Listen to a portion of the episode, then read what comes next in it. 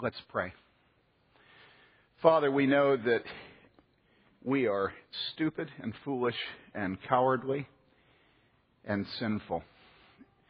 And yet, we also know that your word is true and that it testifies that when we were your enemies, your Son, Jesus Christ, died for us. And so, by faith, we gather here seeking everything we need to be obedient to you from you. And we particularly pray this morning and during this conference, Lord, that you will help us to see the true nature of this world that we live in and of the church today. And that you will give us the ability to read your word without deleting it, without smoothing it out, without silencing it, without gagging it, to see it as it is, and to let it come into our hearts, and to let it live in our hearts and produce fruit. We pray that it'll produce fruit in this church, in this community, and every church and community represented here today. Now may the words of my mouth and the meditation of every heart here be acceptable in your sight. O Lord, our strength and our Redeemer. We pray in Jesus' name. Amen. As you all know, the conference is titled Standing in the Gap. And last night, Pastor Baker spoke to us about the nature of gaps.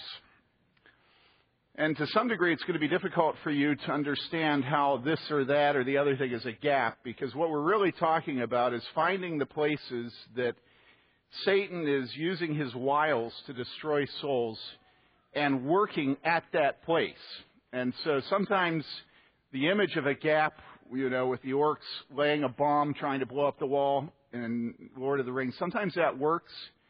I look for you to get a hug after I was done. My Joni, the the, uh, the printer wasn't working, and I didn't have a copy, so I was up a creek. Joni, welcome back from Myanmar.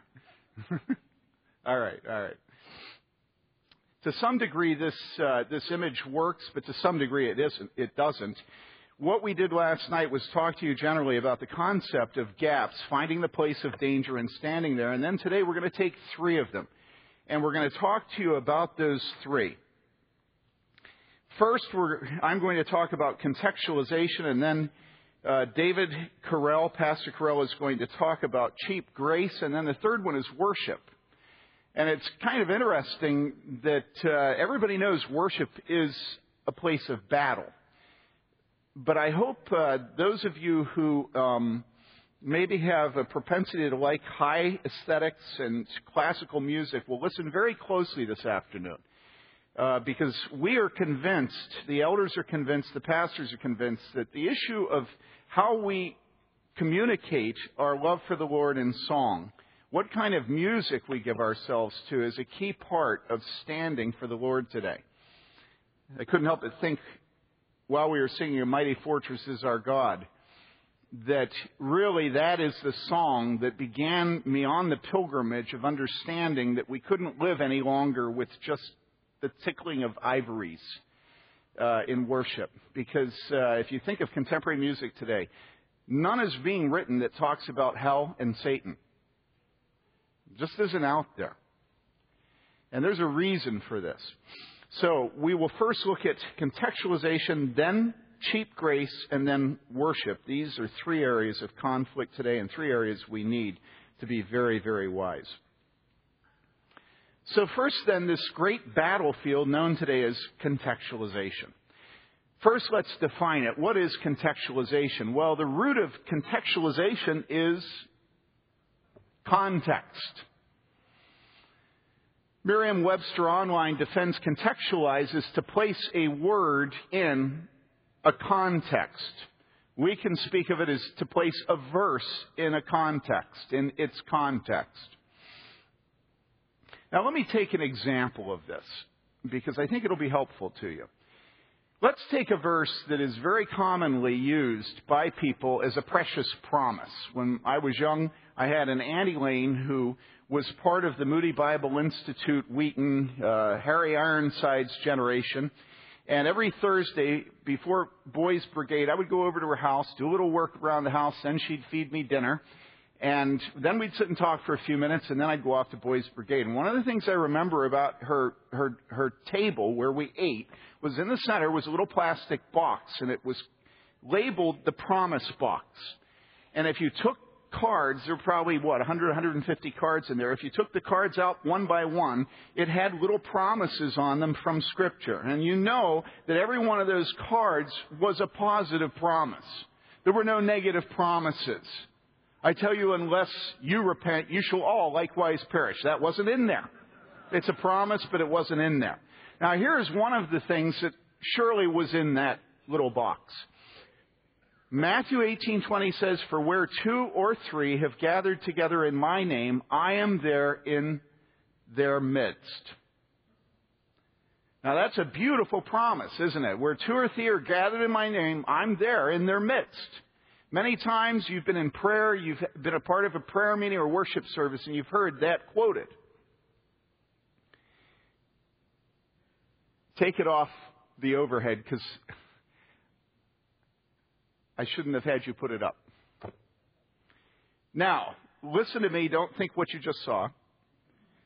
Work your way back up in the text, all right? Because that verse has a context. What is verse 19? Well, verse 19 is Jesus saying, Again I say to you that if two of you agree on earth about anything that they may ask, it shall be done for them by my Father who is in heaven. Another precious promise. If you agree about anything that you ask in prayer, it'll be done. And then, for where two or three are gathered together in my name, I am there in their midst. Two precious promises, right?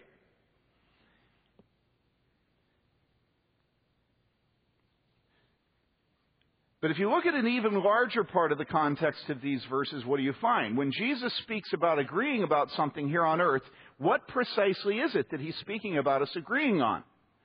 And you're not going to be surprised because you saw it, but here it is. This is the context.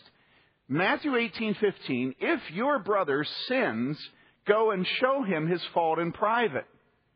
If he listens to you, you have won your brother. But if he does not listen to you, take one or two more with you, so that by the mouth of two or three witnesses every fact may be confirmed. If he refuses to listen to them, tell it to the church. And if he refuses to listen even to the church, let him be to you as a Gentile and a tax collector. Truly I say to you, whatever you bind on earth shall have been bound in heaven, and whatever you loose on earth shall have been loosed in heaven.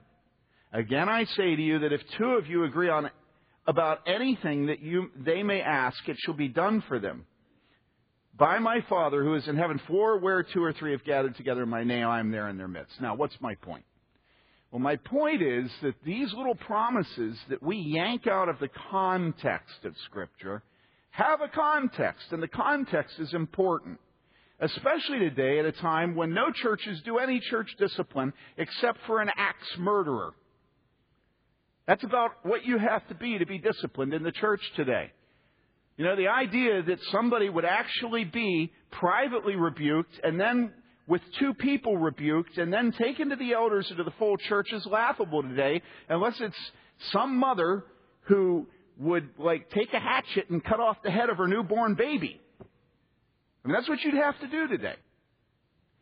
And so we look at this promise and we think, what is Jesus doing here? Well, what Jesus is doing here is Jesus is making a very, very clear promise that when the church does church discipline, that God will see the discipline and will confirm it.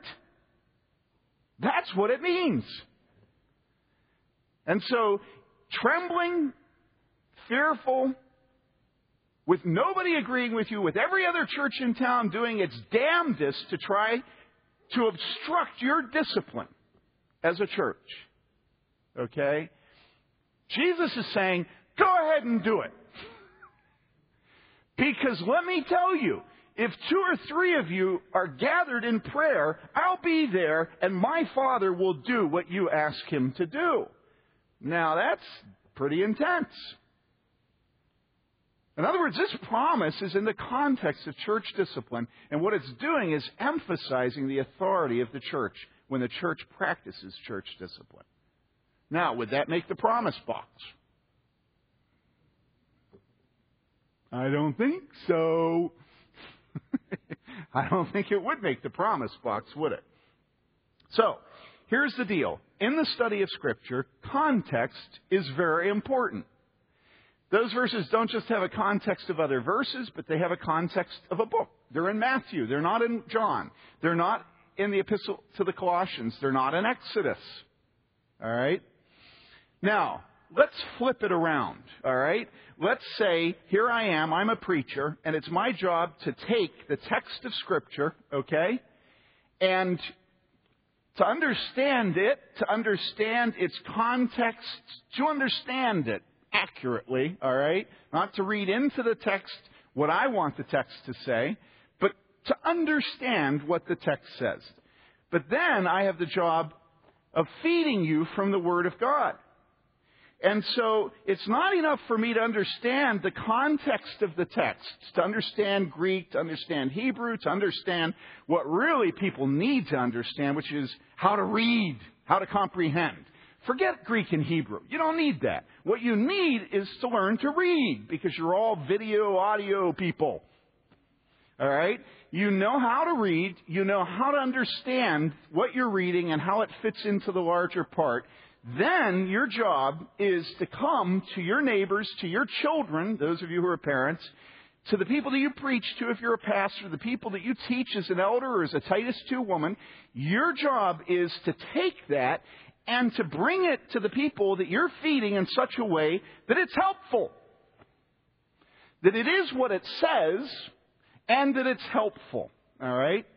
And so you're to look at the context and then you're to look at the people and you're to contextualize it for your people. All right? Now, that is what everybody means today when they talk about contextualizing things. They're not talking about looking at the context of Scripture. They're talking about looking at the people that you're trying to preach to, that you're trying to evangelize, and saying, how can I get the message across?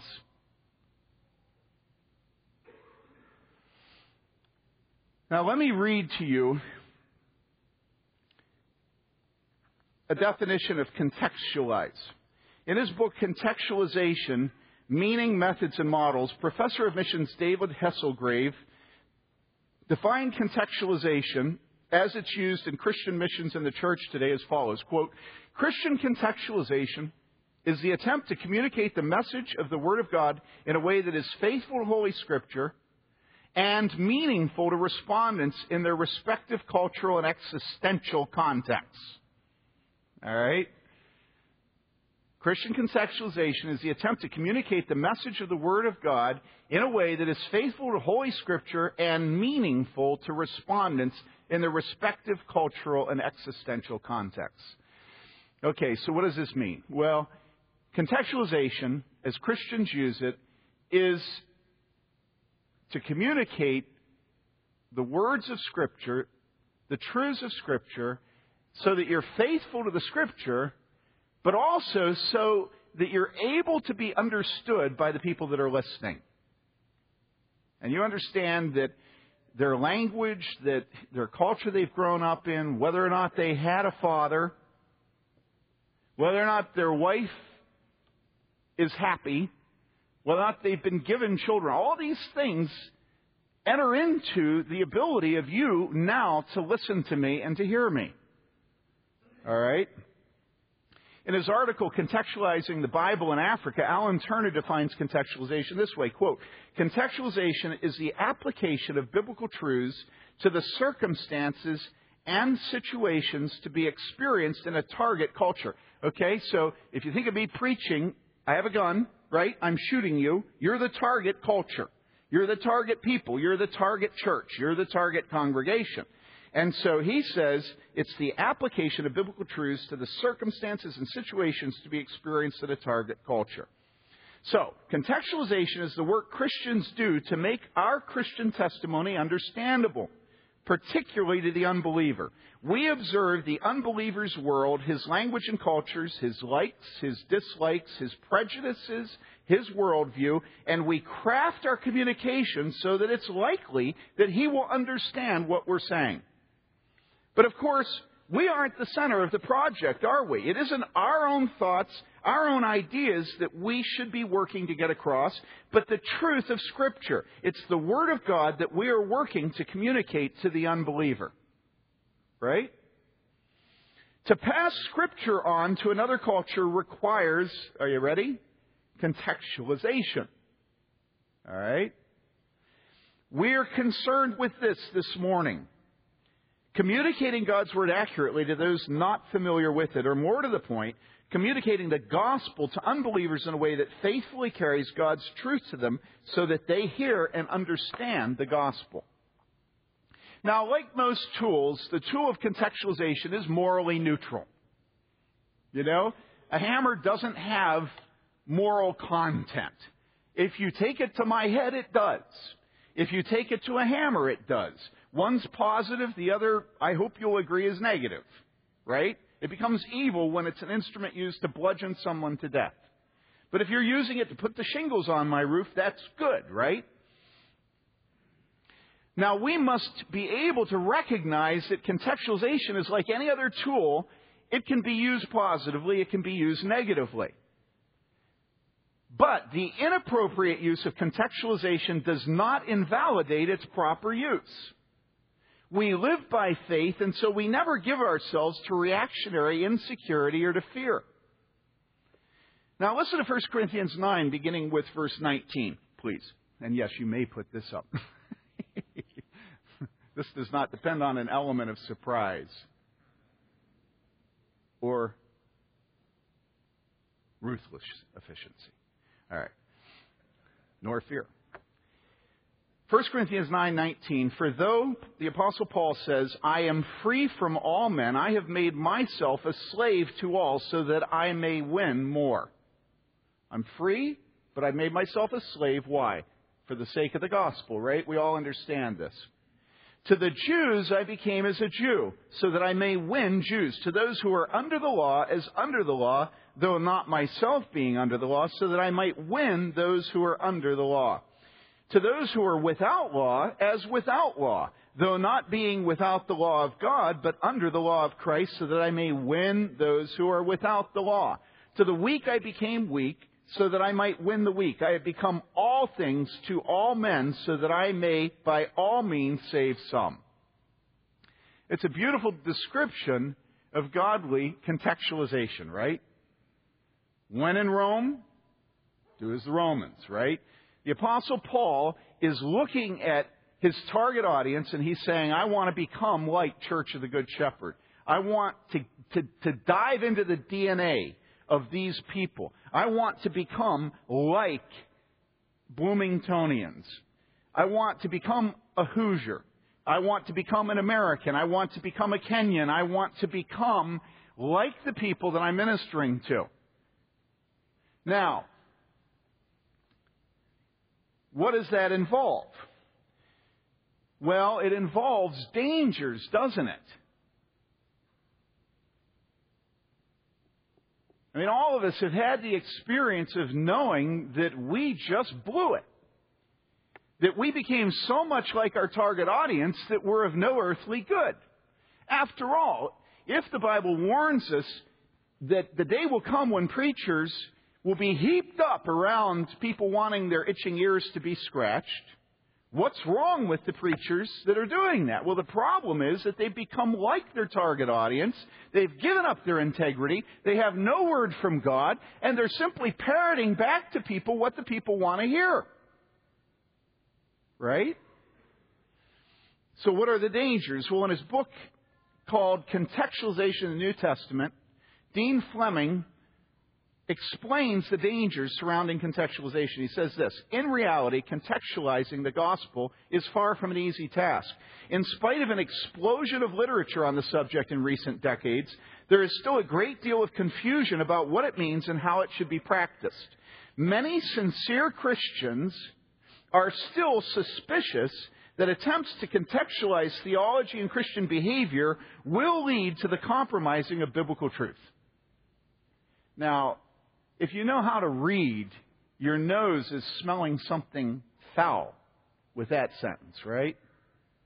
I mean, how should that sentence be, be written? Not the way it is. Listen to it again. Many sincere Christians, well, condescension, patronization, right? Sincere Christians, people like you and me, who are sincere, sincerely wrong, but sincere. Many sincere Christians are still, at this late date, suspicious. Sincere Christians suspicious. Still. that attempts to contextualize the theology and Christian behavior will lead to the compromising of biblical truth. Now, listen, people. One thing's for sure, and that is the contextualization is all the time compromising biblical truth. You should be suspicious. In fact, people who aren't suspicious of contextualization are fools. This is so obvious that contextualization can do terrible damage. If you want to get into the mind of the people that you're communicating the gospel to, and you want to identify with them so closely that you're able to speak in such a way that they listen to you, what's the first thing you should do? The first thing you should do is avoid sin. Avoid repentance. Avoid judgment and avoid hell. And surprisingly, or not surprisingly, that is, of course, exactly what is characteristic of those who preach and are big on contextualization.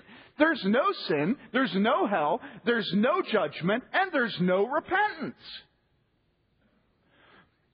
you know, I defy you to go on the web, pick your favorite preacher known for contextualization, who will remain nameless, and download a few sermons at random. You know, just click some and then listen to them. Is there hell? Is there judgment? Is there sin? And is there repentance? For that matter, is there authority? And the answer is no. So listen to this man again. Many sincere Christians are still, at this late date, suspicious that attempts to contextualize theology and Christian behavior will lead to the compromising of biblical truth. Christians throughout the world find themselves caught between the desire to communicate the Word of God in culturally relevant ways and the fear of giving away too much of the gospel in the process. Well, look, what that's saying is that this is a seesaw. And that if you contextualize too much, you've given away the gospel. But if you hold firm to the gospel, the people won't listen to you, right? That's what you'll see in all these discussions. You'll see it's a seesaw. And as one goes down, the other goes up. Negatively correlated, right? That's what he's saying. And he's right. That's why you're supposed to be suspicious. That's why you're supposed to be on guard. All right? In addition, now this is ironic. In addition, emerging global realities pose new challenges to the task of doing contextual theo- theology. What, for example, would it mean to contextualize the gospel in a world that is moving toward increased economic and cultural globalization? Now, think about this. It's funny. What, for example, would it mean to contextualize the gospel in a world that is moving toward increased economic and global cultural globalization on the one hand, but faces reactionary nationalism and intolerance on the other. Now, what's the problem here? Well, the problem here is that if you want to make a case for the need for contextualization, right, what you need to do is establish the diversity of cultures. But what's happening is in India and in Africa, they're downloading Trinity Broadcasting Network. What's happened to our great multi diversity? We're becoming a global village. So somehow, what's going to happen is everybody's going to speak Roman. But it's not Roman today, it's American, it's English. Everybody's going to suck in our television programs. Even China, they're not going to be able to keep it out, right? Everybody's going to be watching our famous preachers who are successful. Everybody's going to want to have our level and our form of government. In other words, we're becoming a global one. That's what's happening. America is exporting her culture and it's becoming the culture of the world. Ben was telling me the other night about what's the name of that British thing? Top Gear. Okay? And he's, he's explaining to me these guys drive, are driving around America on a recent episode and they're like trying to be cool like Americans. I just think it's precious. You know? Brits trying to be cool like Americans. If you go over there, they won't admit that that's what they're trying to do. and so what we have here is, on the one hand, the case needs to be made that we have to contextualize the gospel for every people group, every language, every culture, every tribe, and each one requires a different set of skills, a different understanding, a different way of communicating. But on the other hand, we have America exporting her culture, and we're, we're, we're moving into a global village.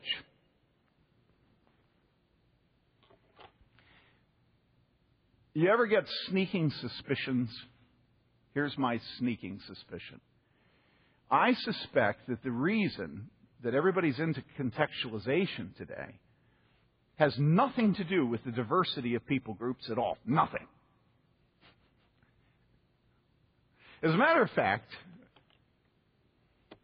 all right, this is radical. It's not in my manuscript, right? What I really think contextualization is, is I think it's a way of not offending false Christians who are in the church. That's what I really think contextualization is. I think it's a huge shell game where we act as if we're speaking to the culture, we're not at all. We're, we're, actually carefully, carefully designing what we say in such a way as to not offend the pagans who want to have a bit of religion, just enough to be comfortable, just enough to be respectable, just enough to have the funeral in the church. That's what I think it is. Now, mind you, I believe in contextualization. One of the things I explain to people is when I preach, I watch your faces. And I really do. And as I preach, I bore myself like a, like a drill bit into you. You don't know what's going on sometimes. Sometimes you do. Like Jody. I, I've been doing it, right?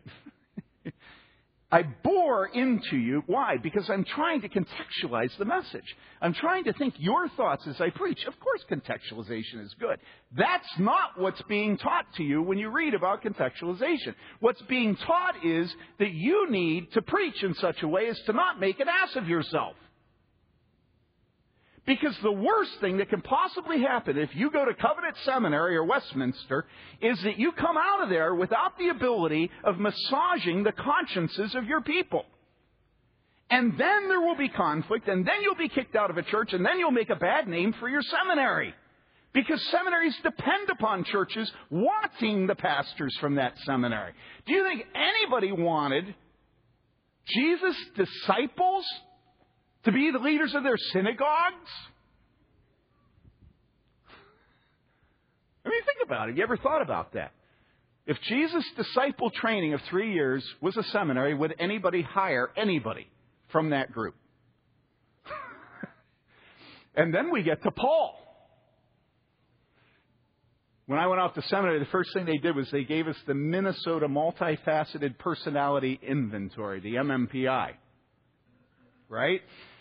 And you sit down and they ask you questions about some things that even my doctor has not yet asked me about. How many of you have taken the MMPI? you know what I'm talking about. and you sit there, and as you're taking it, some of the questions are like, sometimes God speaks to me. Well, it doesn't take a, it doesn't take a rocket scientist to know what the answer to that's supposed to be. No. you know? So while I'm taking this MMPI test, right, what I'm thinking of is the Apostle Paul. And I'm just having this huge fantasy of the Apostle Paul taking the MMPI. you know? so I take the MMPI, and then because I'm in the uh, PCUSA, the mainline denomination at the time, in order to be ordained, I have to be evaluated by a psychiatrist. So they do the theological student inventory, which is another psychological test, and the MMPI, and a whole battery of these tests, right? You take them, send them off to Denver, and then they pay for a ticket to you to fly from Boston to Denver and back in two days, and you sit down with the psychiatrist, right? I've never met the guy. I go to Denver, I sit down in his office, and he says, well, Tim, welcome. I say, thank you. And he says, now I've looked over your test results, and, and, and I have a question for you. Are you homosexual? And I go, I don't think so. And he says, well, don't worry about it. We found that this is a profile that matches very, care- very closely the profile of a successful minister.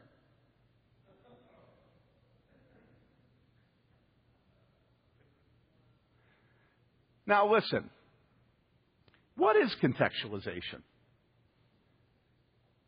How have we gotten to the point where successful ministers are homosexuals? Or are psychologically similar to people with same sex intimacy desires, right? How have we gotten to that point? You know what Doug Wilson says? Doug Wilson says that evangelicals want women to preach to them, and so let them. Stop trying to make men be women. Give them women. Women are much better at being women than men are. I think it's a stroke of genius. Now, here's what I asked again. What is the purpose of the discussion of contextualization today? What is it? The purpose of contextualization is not unbelievers. You know why? I can guarantee you that if you give me somebody from Wheaton, the center of evangelicalism, in this church, they will not listen to the preaching, the dead on, straight on, dead ahead preaching of God's Word. You give me an honest pagan, and it'll be wonderful. Because an honest pagan is not expecting you to be a hypocrite. The honest pagan has not been inoculated against the authority of the Word of God by endless explanations of what the text really means. The honest pagan, when you tell him that he is headed for hell, that unless he repents, he will perish, he expects you to say that because he lives every single day with his conscience. And that's why he hates God. And that's why he hates Scripture. And so if you're faithful to Scripture, the pagan will either kill you or repent. But that's the one thing you'll never get an evangelical to do. Jody is here from Wisconsin. And I remember arriving at my first pastorate. And I remember after I'd been there a little time, uh, a woman coming to me over in the manse next door to the church one day to my wife and me, and she said to us, um, I've been reading here, and it says that our adornment should, should not be jewelry and stuff like that. Should I stop wearing jewelry? Well, that's a question you'll never, ever get from an evangelical. Because evangelicals have had the Word of God perfectly parsed to them very tightly in such a way that they know that nothing Scripture says has any application to us except maybe adultery. You know? And so here she was asking, what about head coverings? What about jewelry? What about submission? You see, she had never known that the Word of God was authoritative, and when she was told that it had authority, everything in her life became negotiable. Everything. Right? What is contextualization? Well, contextualization is the process of dealing with people who, for for years have been told that the Bible doesn't mean anything it says. And the contextualization is the way that you speak to them and preach to them and teach them and, and elder them and pastor them and Titus 2 woman on them in such a way that they do not kick you out of your pulpit. That's contextualization. Unless, of course, they're new Christians. And then if you don't give it straight to them, they will kick you out of their pulpit. Right? Right?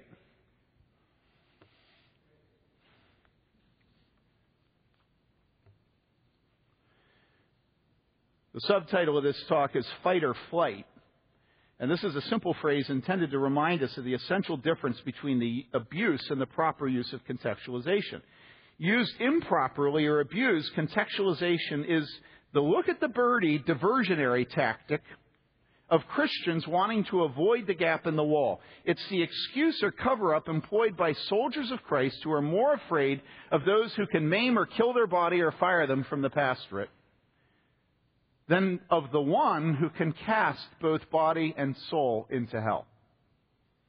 Luke 12, I say to you, my friends, our Lord said, do not be afraid of those who kill the body and after that have no more that they can do, but I will warn you whom to fear. Fear the one who after he has killed has authority to cast into hell. Yes, I tell you, fear him. And mind you, he was speaking to his followers. He was not speaking to pagans. I mean, sure he was, they were listening to him. And so, seeing the place of danger, the place of Satan's attack, the place of the sheep's vulnerability, seeing the breach, seeing the gap in the wall, those who are unwilling to stand there and contend for the faith will often excuse or justify themselves by claiming contextualization made them do it. They'll claim their motives were of the purest sort, that they were simply trying to avoid offending the sensibilities of their target audience. In secondary matters, while remaining faithful in the primary or the essential things. Somehow, though, the essential things they do focus on are usually far away from the war cries, far away from the combat, far away from the place where the casualties are highest. And so there are many who hide behind contextualization, using it to justify their avoidance of the conviction of sin, their refusal to defend the faith, their refusal to guard the good deposit, their refusal to warn their listeners day and night with tears, their refusal, as, as uh, Stephen quoted him last night, what Luther says, their refusal to confess our precious faith. Now, how does this work? Well, on the other side are those who use contextualization properly. They are Christians who see the gap in the wall and are committed by faith to stand there and to fight. And from their commitment to defend the faith, they are committed to lead the church militant. They use this most excellent tool of contextualization, what? To hone their swords. To hone their swords to make them sharper, not duller. Now you get where we're headed. In other words, I believe in contextualization. I just don't think it should make you make your sword dull. Rather, I should know you inside and out so well, I should actually love you so much that when I use the Word of God, I have helped it get even sharper, which is impossible. You know, because it's sharper than a two-edged sword, right? But I should, like, have hugged you right before I preached to you. So that you love me. Doesn't that make the sword sharper? Isn't it, it God's economy that you'll be preached to by a man that can hug you rather than an angel? Do you get this? Contextualization should make you more vulnerable to the Word of God, more open to repentance, more willing to be rebuked. That's the purpose of contextualization. Not to dull the sword, not to dull the, the spear point. Contextualization is similar to sending out the cavalry to reconnoiter, to spy out the enemy's troop placements, their artillery, and their strategy. That's what contextualization should do. In other words, those who use contextualization to fight rather than for flight are soldiers of Christ who are more afraid of the one who can cast both the body and soul into hell than they are afraid of those who can only kill the body or fire you. Seeing the place of danger, the place of Satan's attack, the place of the sheep's vulnerability, the breach, the gap in the wall, those who are willing to stand there and contend for the faith will employ this most excellent tool of contextualization, not to lower, but to raise the stakes of the combat to heighten the contrast between sin and righteousness, between the kingdom of darkness and the kingdom of heaven, to serve the Holy Spirit who has been sent to what? To convict the world of sin and of righteousness and of judgment. But there are others who don't trust the power of the Holy Spirit, others who avoid causing offense among their listeners, who claim that they preach what? What do they claim? They preach, claim that they're preaching nothing but the plain and simple gospel. Right? You've heard this one, right? I just preach the gospel. It sounds pious, doesn't it? Just preach the gospel. Making a big show of being missional, of contextualizing the gospel in such a way as to assure their listeners suffer no offense, these Christians make no mention of adultery or fornication, no mention of abortion or of sodomy, no mention of original sin or the federal headship of Adam. And when I wrote that, I thought, you know, nobody's going to know what the federal headship of Adam is. No mention of the federal headship of Adam. No mention of the last judgment and no mention of hell. And certainly they don't ask their listeners to go get their husband. I mean, do you get what I'm saying? Jesus with the Samaritan woman at the well. Where's your husband? Go get your husband. That's what contextualization never does. It's nothing but the simple message of the cross for them and their congregation, and so they justify themselves by quoting the apostle Paul who wrote what? Anybody want to take a guess what verse I'm going to read? Huh? 1 Corinthians 2 2 For I determined to know nothing among you except Jesus Christ and Him crucified. it sounds good, doesn't it? Sounds real good. Wouldn't it be nice to have a preacher that determined to know nothing but Jesus Christ and Him crucified? Endless sermons about Jesus Christ and Him crucified. Every single Sunday. John 3:16. For God so loved the world that he gave his only begotten son that whosoever should believe in him will not perish but will have everlasting life. But is this really what the preachers of scripture did? Can we assume that the preachers in the book of Acts, for instance, determined to know nothing but Jesus Christ and him crucified? Don't you think that's an accurate description of the sermons of the apostles in the book of Acts? They knew nothing but Jesus Christ and Him crucified. And so they determined not to offend their listeners, to scrupulously avoid the idolatries of their target audiences. After all, they determined to know nothing but Jesus Christ and Him crucified. Did they take a detour around sin and righteousness and judgment and stick to the simple gospel message? Well, it's almost laughable, isn't it? The first three sermons we find a thorough record of in the book of Acts are the sermon given by the Apostle Peter on the day of Pentecost, the sermon given in Solomon's portico also by the Apostle Peter, and the sermon given by Deacon Stephen that led to his martyrdom, and that in itself should tell us something. Let's examine these three sermons to see if Peter and Stephen contextualize the gospel in such a way as to avoid offending their listeners. Now remember, we can assume that these sermons are determined to know nothing but Jesus Christ and Him crucified, right? Are you with me?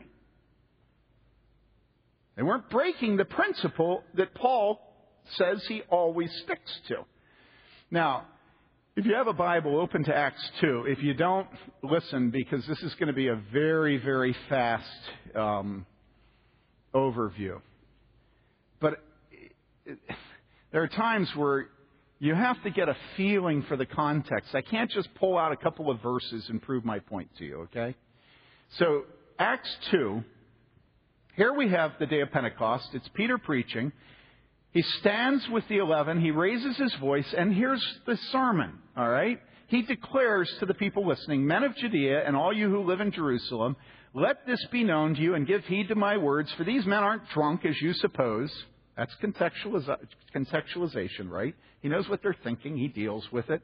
And it may well be that there was a bit of humor there, right? For these men are not drunk as you suppose, for it's only the third hour of the day. Okay?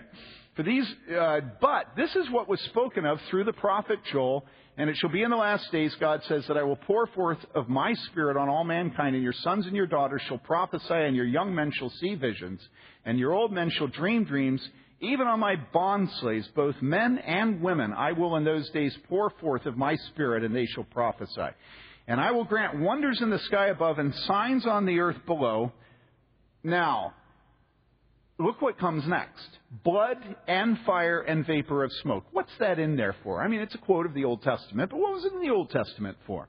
Blood and fire and vapor of smoke. What does that speak of? Come on. Judgment.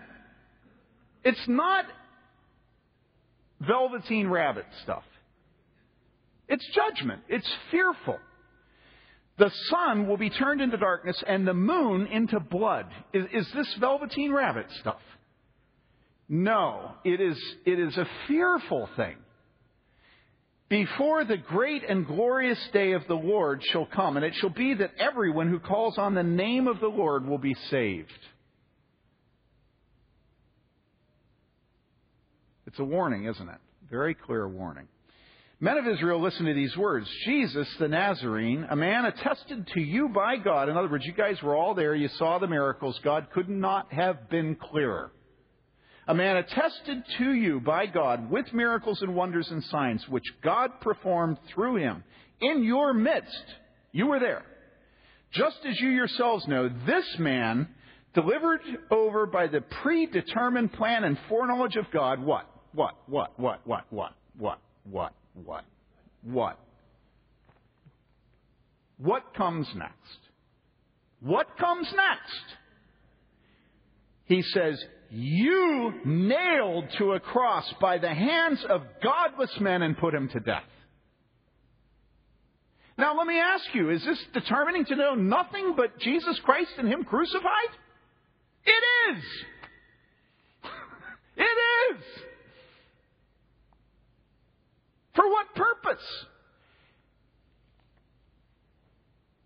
For the purpose of sharpening the work of the Holy Spirit. It's impossible, but that's what he was trying to do, such that it would cut to the hearts of the people. They would be exposed for who they really are, and they'd realize they are absolutely hopeless before a holy God. That's why. That's why it's done. But verse 24, God raised him up again, putting an end to the agony of death, since it was impossible for him to be held in its power.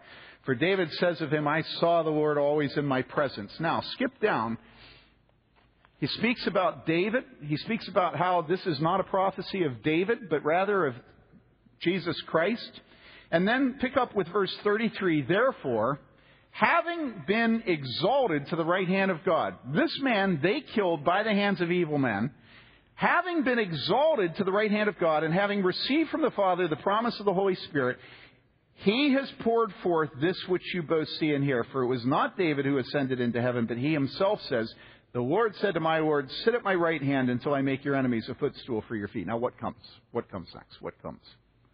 Therefore, let all the house of Israel know for certain that God has made him both Lord and Christ, this Jesus whom you crucified. In other words, you're in a heap of trouble. You killed him. You used wicked men to do it. And now he sits at the right hand of God. And God has made him both Lord and Messiah. This Jesus, whom you crucified, in case they didn't get it the first time around, you crucified. Now, when they heard this, what happened? It says they were pierced to the heart. Is that the purpose of contextualization? Is contextualization something that we use to pierce people to the heart? When they heard this, they were pierced to the heart and said to Peter and the rest of the apostles, Brethren, what shall we do? Now, look, if you're a gentleman, if you're gracious, at that point, you lighten up. It's clear they got the point, right? But what does Peter do? Peter responds and says, Repent and each of you be baptized in the name of Jesus Christ for the forgiveness of your sins. Does that sound like contextualization? For the promise, and you will receive the gift of the Holy Spirit. For the promise is for you and your children, and for all who are far off, as many as the Lord our God will call to himself.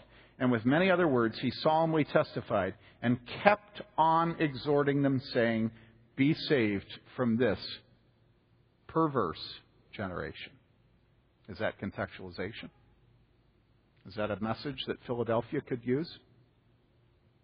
This perverse city. Not brotherly love. Not at all. What about Manhattan? What about downtown Indianapolis, Cincinnati? What about Bloomington? This perverse generation.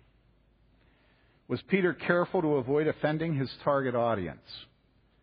Was he careful not to expose their sin, their wickedness, their depravity? Did he leave them comfortable with his own spiritual direction and open to continued dialogue? With him, of course, having experienced his great learning and deep sensitivity.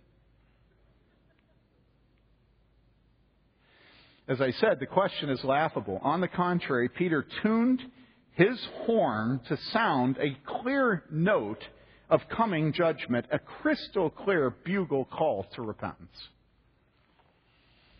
So then let's turn to the second sermon found in Acts chapter 3. There we have a record of Peter's sermon given in the temple in Solomon's portico after he and John healed the lame man. And what do we find in that sermon? Acts 3, beginning with verse 12, Peter replied to the people, Men of Israel, why are you amazed at this, or why do you gaze at us as if by our own power or piety we have made him walk? The God of Abraham, Isaac, and Jacob, the God of our fathers, has glorified his servant Jesus. Now you know what's coming, right? The one whom you delivered and disowned him in the presence of Pilate when he had decided to release him. But you disowned the holy and righteous one and asked for a murderer to be granted to you. But put to death the Prince of Life the one whom God raised from the dead, a fact to which we are witnesses. People.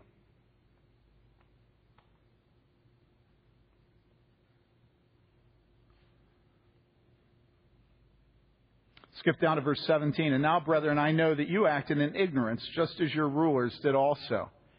When ignorance, being accused of ignorance, is a relief, you know that what's going on is pretty intense.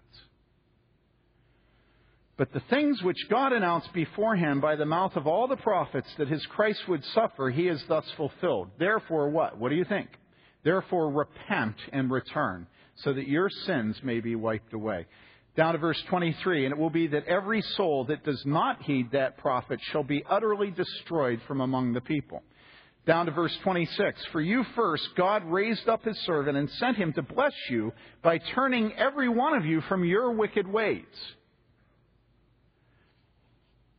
So, what about the second sermon? This time, was Peter careful to avoid offending his target audience? Was he careful not to expose their sin?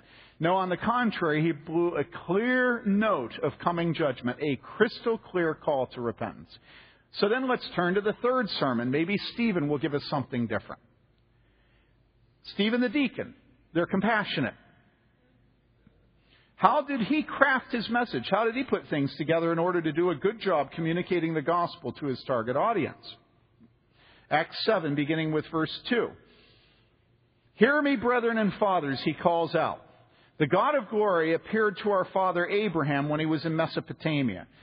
So he goes through God's promises to Abraham, then he goes to Isaac and Jacob and the 12 patriarchs, and then verse 9 he says this The patriarchs became jealous of Joseph and sold him into Egypt. Well, this is their patriarchs. So it's not a positive note there to point out that failure, right? Then we skip down the whole way. He goes through the history of, of Israel. He gets to Moses, and in verse 35 he says, This Moses, whom they disowned, the people of Israel, saying, Who made you a ruler and a judge? Is the one whom God sent to be both a ruler and a deliverer with the help of the angel who appeared to him in the thorn bush. So he's showing how they and their ancestors rejected the leader that God gave them, right? Then verse 39, he says, Our fathers were unwilling to be obedient to him, but repudiated him, and in their hearts turned back to Egypt, saying to Aaron, Make for us gods who will go before us, for this Moses who led us out of the land of Egypt, we don't know what happened to him. At that time, they made a calf. Now, why do you have to go through this? Wouldn't contextualization cause you to avoid rehearsing the day of infamy in the children of Israel? I mean, the bare bones of conceptualization would keep you from rehearsing and rubbing their nose in the day more than any other day that the people of Israel could wish that they would forget. Right? At that time, he says, they made a calf and brought a sacrifice to the idol and rejoicing in the works of their hands. But God turned away and delivered them up to serve the host of heaven, as it's written in the book of the prophets. It was not to me that you offered victims and sacrifices forty years in the wilderness, was it, O house of Israel? You also took along the tabernacle of Moloch. Now, who was Moloch? Moloch was the god that they sacrificed their infants to. Is this contextualization? Is this contextualization? And the star of the god Rompha, the images which you made to worship, I also will remove you beyond Babylon. And so he speaks of the captivity. And then he goes on talking about the fathers. He talks about David building the dwelling for God, Solomon was the one that built a house for him, verse 48. And then he says, However, the Most High does not dwell in houses made by human hands. As the prophet says, Heaven is my throne and earth is the footstool of my feet. What kind of house will you build for me? What was the pride of the Jews at the time? The temple. Even the disciples, you know, Jesus, look at that temple. Everybody was caught up with the magnificence of the temple. And here's Stephen contextualizing. By what? God doesn't need your temple. What can you give to God? You see, contextualization in Stephen's mouth is honing the sword and the spear, making it perfectly sharp to pierce to the hearts of his target audience. And then, verse 51. Any of you not looking at the Bibles know what comes next? He says this, Stephen, you men who are stiff necked and uncircumcised. Can you imagine anything more perfectly contextualized to drive them to fury than to say that they are uncircumcised? You men who are stiff necked and uncircumcised in heart and ears are always resisting the Holy Spirit.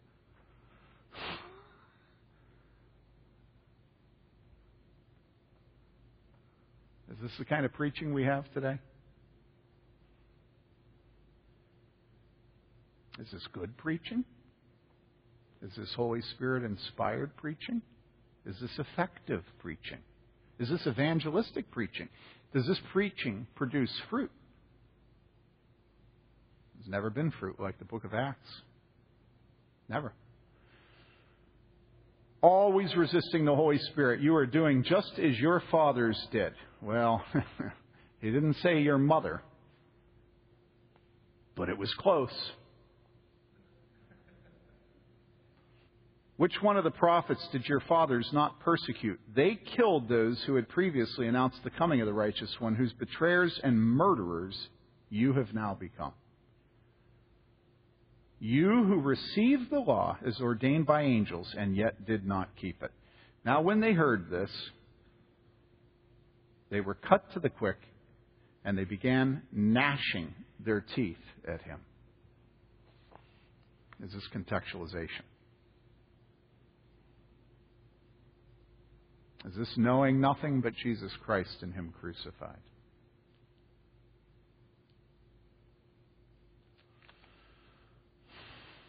but being full of the Holy Spirit. In other words, whatever he just said must have been the product of the Holy Spirit, right? Like John the Baptist in the womb of Elizabeth, jumping for joy, recognizing the presence of his master. And she, being full of the Holy Spirit, said, He, being full of the Holy Spirit, said, He gazed intently into heaven and saw the glory of God and Jesus standing at the right hand of God. And he said, Behold, I see the heavens opened up and the Son of Man standing at the right hand of God. But they cried out with a loud voice and covered their ears and rushed at him with one impulse. Now listen, people. Either, either Stephen was a master of contextualization, or he was an imbecile. And you have to make a choice. Either that is a model for preaching today, or that's the one thing you should never do. But it can't be anything in between those two things. And when they had driven him out of the city, they began stoning him. And the witnesses laid aside their robes at the feet of a young man named Saul. They went on stoning Stephen as he called on the Lord and said, Lord Jesus, receive my spirit. Then, falling on his knees, he cried out with a loud voice, Lord, do not hold their sin against them. You see, he loved them. And that's why he did what he did. And having said this, he fell asleep. While I was writing this last night, my dear mother, to keep me awake, and because of her love for me, came over and rubbed my back. And she must have rubbed it for 20, 25 minutes as I typed. And then all of a sudden I listened to her. And I thought that she was falling asleep. She couldn't move. She started blubbering. And it's so precious to be around old people because heaven is so close. And if you have a mother who's about to die and then you're going to get up and preach, then maybe you can preach the way Stephen did. Because you realize this is just an anteroom to eternity. And the worst you can possibly do to me is fire me. Because they wouldn't let you kill me. I don't think they would. I know if I was in Martinsville, they wouldn't let you kill me. Or Poland. Bloomington, they may. Bets are off with Bloomington. Having said this, he fell asleep. And he was ushered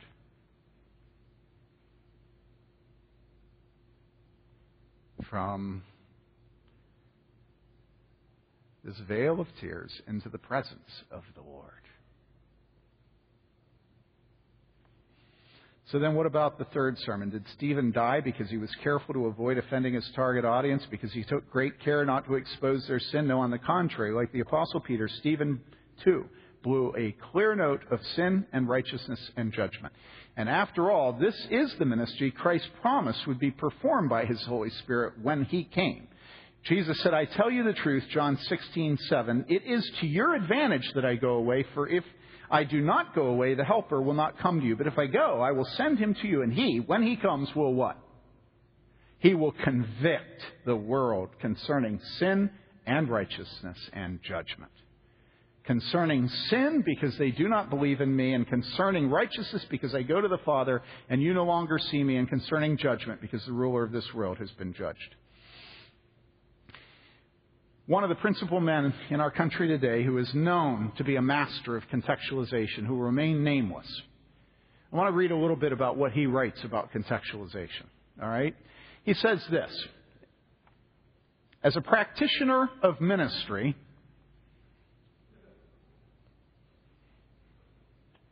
as a practitioner of ministry, I see contextualization as adapting my communication of the gospel without changing its essential character.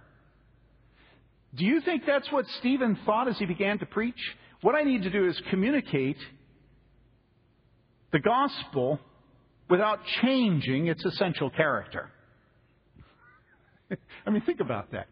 Can you imagine Stephen trying to like get that straight in his brain as he was starting to preach? Now, what I need to do is communicate the gospel without changing the essential character. Was there any pressure on Stephen to not change the essential character of the gospel? He goes on, he says, Paul does not change the gospel, but Paul adapts it very heavily.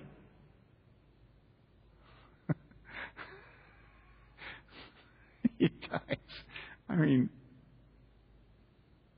yikes. And then he says, sure, this opens the door to abuses, but to fear and refuse to adapt to culture opens to abuses of the gospel just as much. The balance is to not, on the one hand, succumb to, succumb to relativism, nor, on the other hand, to think that contextualization is really avoidable. Both are gospel eroding errors. Is that what Stephen was doing? Trying, on the one hand, not to succumb to relativism, but on the other hand, to still contextualize. Missionary strategy then consists of two parts. On the one hand, be sure not to remove any of the offensive essentials of the gospel message. You guys, you should be laughing. This is, this is absolutely insane. There is not one place in the New Testament that you will find any of this going on except with Simon Magus. Okay?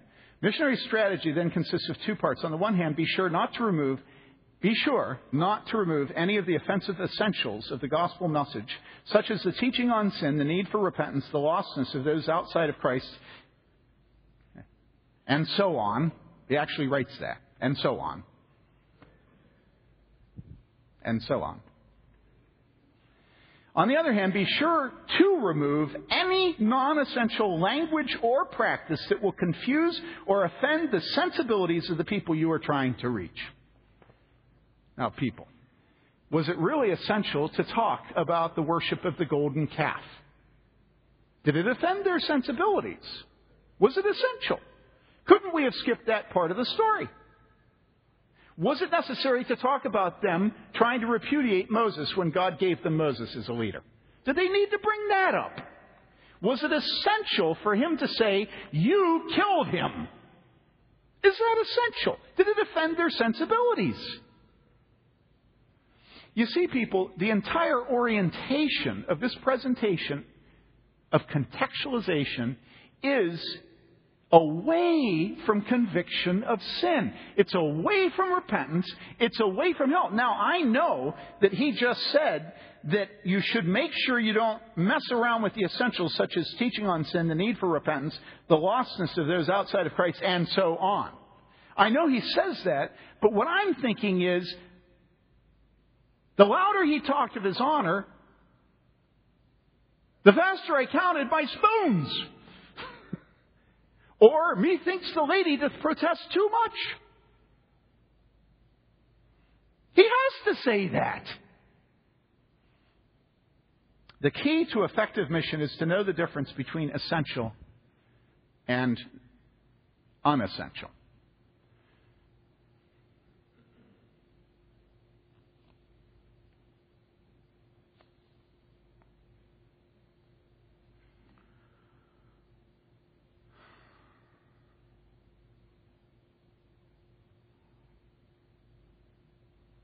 It's very interesting that in 1 Corinthians 14, we have an extended section dealing with the propensity of the Corinthians to desire to speak in tongues, but to denigrate and to not value and to not seek the gift of prophecy.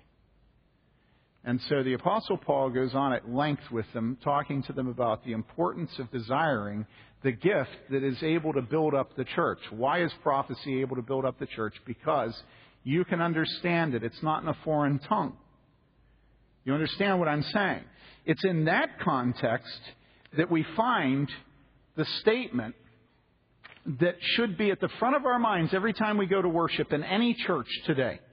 Which is, at the end of that section, he says, Therefore, if the whole church, this is verse 23, if the whole church assembles together and all speak in tongues, and ungifted men or unbelievers enter, isn't this what we want? Evangelism. We want unbelievers to enter the church, right? He says, therefore, if the whole church gets together Sunday morning, right, Sunday evening, corporate worship, and all speak in tongues, and ungifted men or unbelievers enter, will they not say that you're mad? They can't understand. It's craziness. They'll think you're crazy. But then he says this, but if all prophesy, and an unbeliever, an ungifted man enters. He is convicted by all. He is called to account by all. The secrets of his heart are disclosed, and so he will fall on his face and worship God, declaring that God is certainly among you. That's evangelism.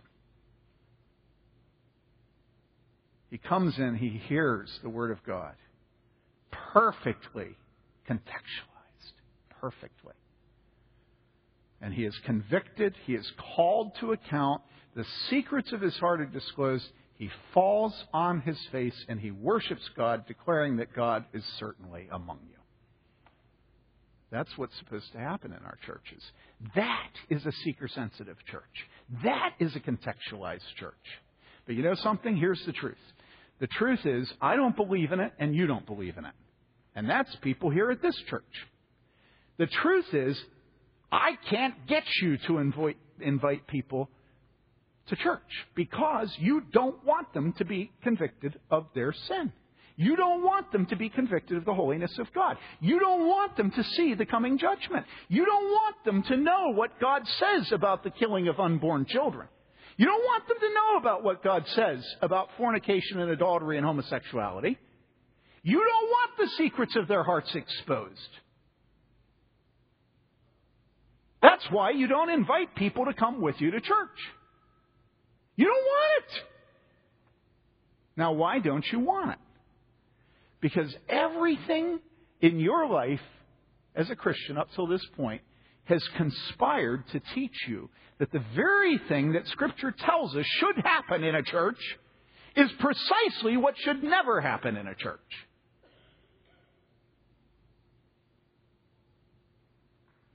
You have no faith in the Holy Spirit. None. None. No faith in the Holy Spirit.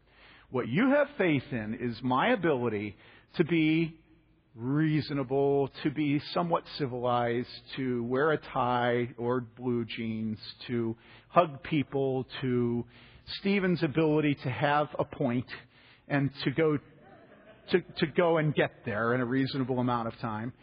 David's ability to give the whole thing gravitas, you know, that the band not making fools of themselves by being out of tune, you know, being tight, you know. In other words, what we have confidence in today is the ability that, to, to, to have newcomers come here and to feel like it's a friendly and a warm place where there is a modicum of true faith, but not a maxicum. Just enough to make sure the patina, the veneer, is in place, is intact. Right? Honestly, ask yourself the last time you brought somebody to church, was it your goal that they would come under the conviction of the Holy Spirit and that they would be called to account, that the secrets of their hearts would be disclosed, and that they would fall on their face and worship God? Was that what you wanted to have happen?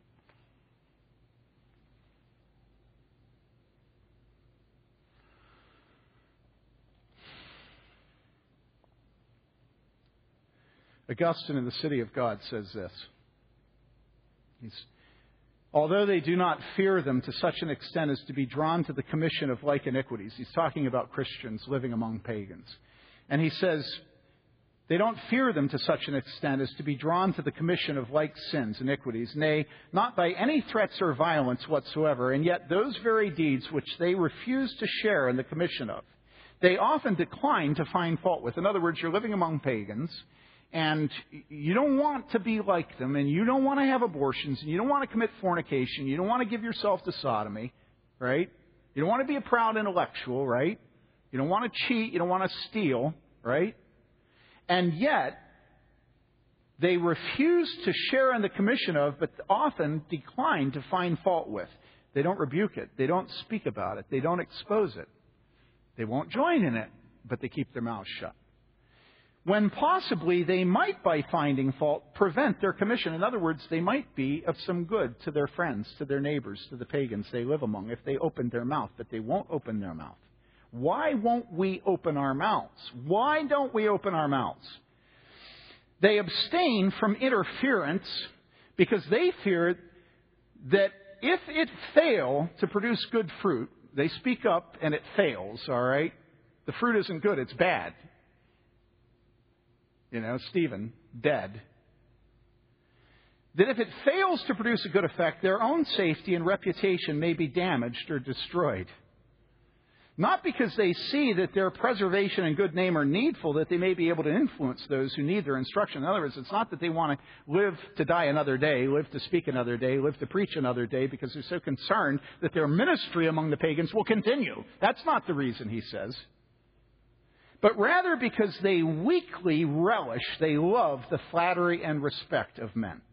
And they fear the judgments of the people and the pain or death of the body. And then he says this listen to this. He says, that is to say, their non intervention is the result of selfishness and not of love. That's me. Is that you? Now listen.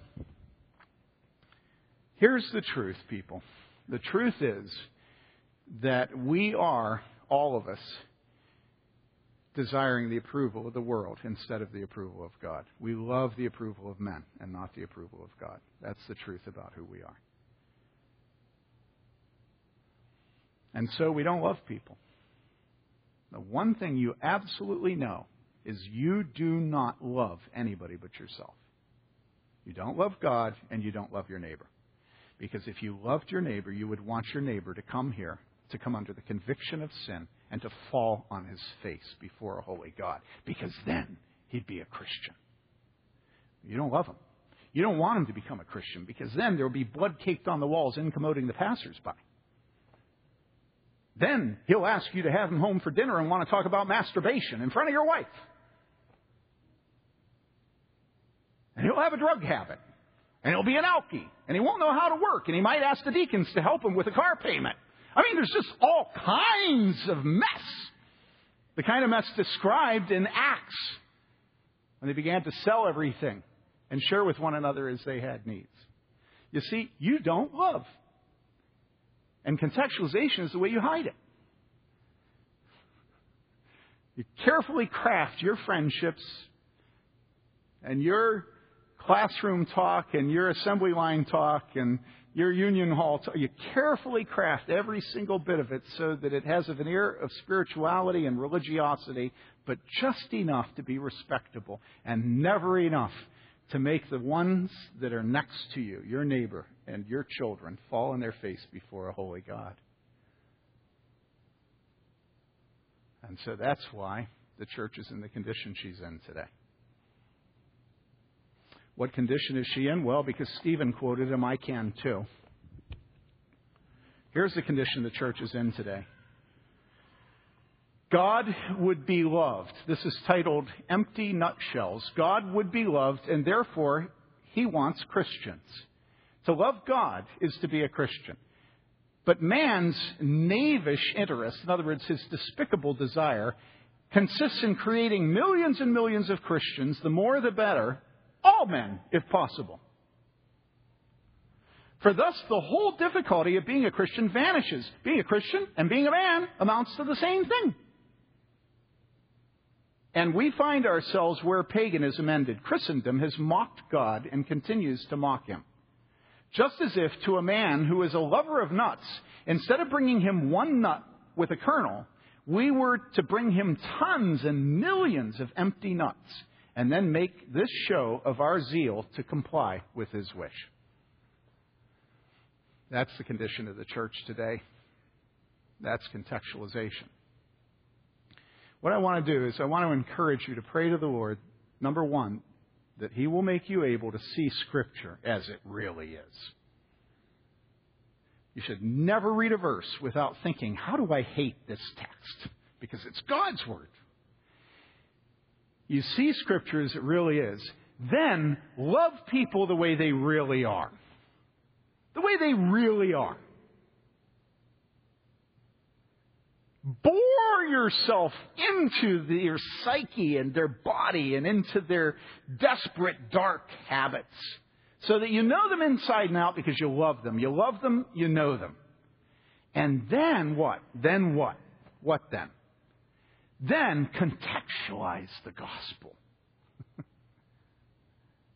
with the knowledge of Scripture that's accurate and with the love for the person you're trying to reach. And if you contextualize at that point, then the person you love will fall on their face before a holy God. And they will be saved. That's what will happen. There won't be any show. It'll just be blood and guts. But if any man is in Christ, he's a new creation, not an evangelical. He's a new creation. Old things are passed away. Behold, what? All things have become new. That's what we want. Let's pray.